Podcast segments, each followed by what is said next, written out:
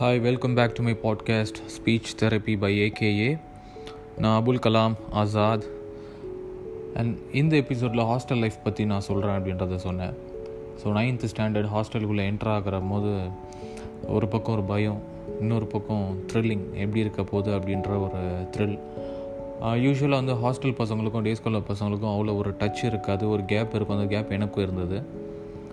Uh, ஹாஸ்டலில் என்ன தான் என்னோடய கிளாஸ்மேட்ஸ் இருந்தாலுமே டே ஸ்காலர் பசங்கக்கிட்ட எனக்கு இருந்த ஃப்ரெண்ட்ஷிப் அங்கே இல்லை ஆக்சுவலாக இனிஷியலாக ஃபர்ஸ்ட் டைம் போய் ஹாஸ்டலில் பார்க்குறேன் ஜாயின் பண்ண போகிறேன் வீட்டில் எல்லாமே வாங்கி கொண்டு வந்து கொடுக்குறாங்க அம்மா.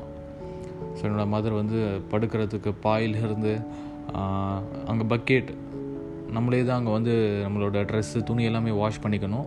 அந்த பக்கெட்டாக இருக்கட்டும் சோப்பு ப்ரஷ் ஒரு தனியாக ஒரு வீடு ஷிஃப்ட் பண்ணி போனால் என்னெல்லாம் பொருள் கொண்டு போவோமோ அதை மாதிரி ஒரு ஆளுக்கான பொருள் எல்லாமே தேவையான எனக்கு தேவையான எல்லாமே வாங்கி கொடுக்குறாங்க. நானும் வந்து நல்லா ஹாப்பியாக தான் ஷாப்பிங் எல்லாம் பண்ணேன்.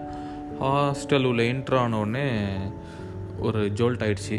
சரி பார்த்தா ஒரு பெரிய டார்மிட்டரி மாதிரி வந்து அதில் எல்லாம் நிறைய காட்டு போட்டு காட் ஷேரிங் மாதிரி பசங்க எல்லாருமே அங்கே தான் வந்து தூங்கிட்டுருக்காங்க ஸோ ஒரு பக்கம் வந்து எனக்கு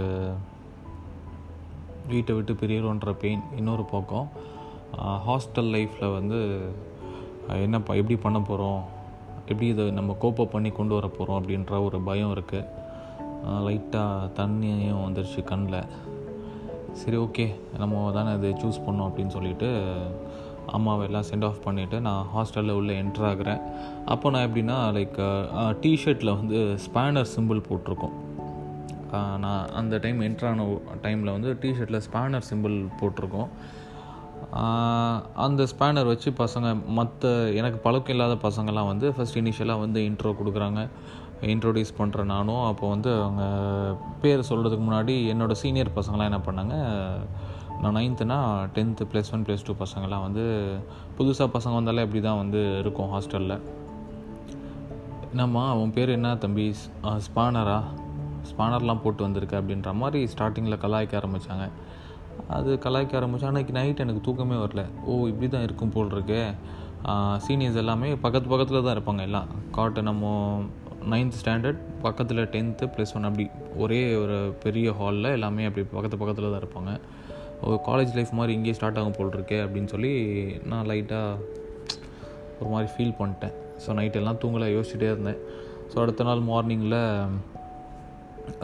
யூஸ்வலாக கிளம்புற மாதிரி கிளம்பி ஸ்கூலுக்கெலாம் போயாச்சு. அங்கே எப்படின்னாக்கா நம்மளே தான் சின்ன வயசில் அந்த டைமில் நானே வந்து துணியெல்லாம் வாஷ் பண்ணுற வேண்டிய சுச்சுவேஷன் த துணியெல்லாம் காலையில் எழுந்திரிச்சு ஸோ ஒரு சிக்ஸ் ஓ கிளாக் எல்லாமே எழுந்திரிச்சிடணும் மார்னிங் வந்து ஃபைவ் ஓ கிளாக் எல்லாமே எழுந்திரிச்சிடணும் ஃபைவ் ஓ கிளாக் எழுந்துச்சி ப்ரேயரில் மார்னிங் ப்ரேயர் பண்ணுவோம். ப்ரேயர்லாம் முடிச்சுட்டு அதுக்கப்புறமா ஸ்டடி ஹார் அப்படின்னு சொல்லி படிக்கிறதுக்கான டைம் அதில் உட்காந்து படிக்கணும்.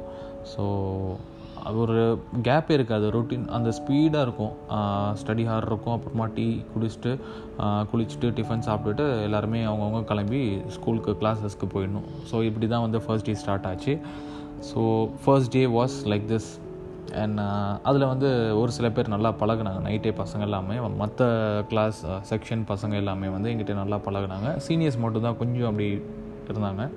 அதுவும் போக போக எந்த அளவுக்கு நாங்கள் நல்ல க்ளோஸ் ஃப்ரெண்ட்ஸ் ஆனோம் அப்படின்றத பற்றி இனி வரக்கூடிய எபிசோட்ஸில் நான் சொல்கிறேன் தேங்க்யூ ஸோ மச்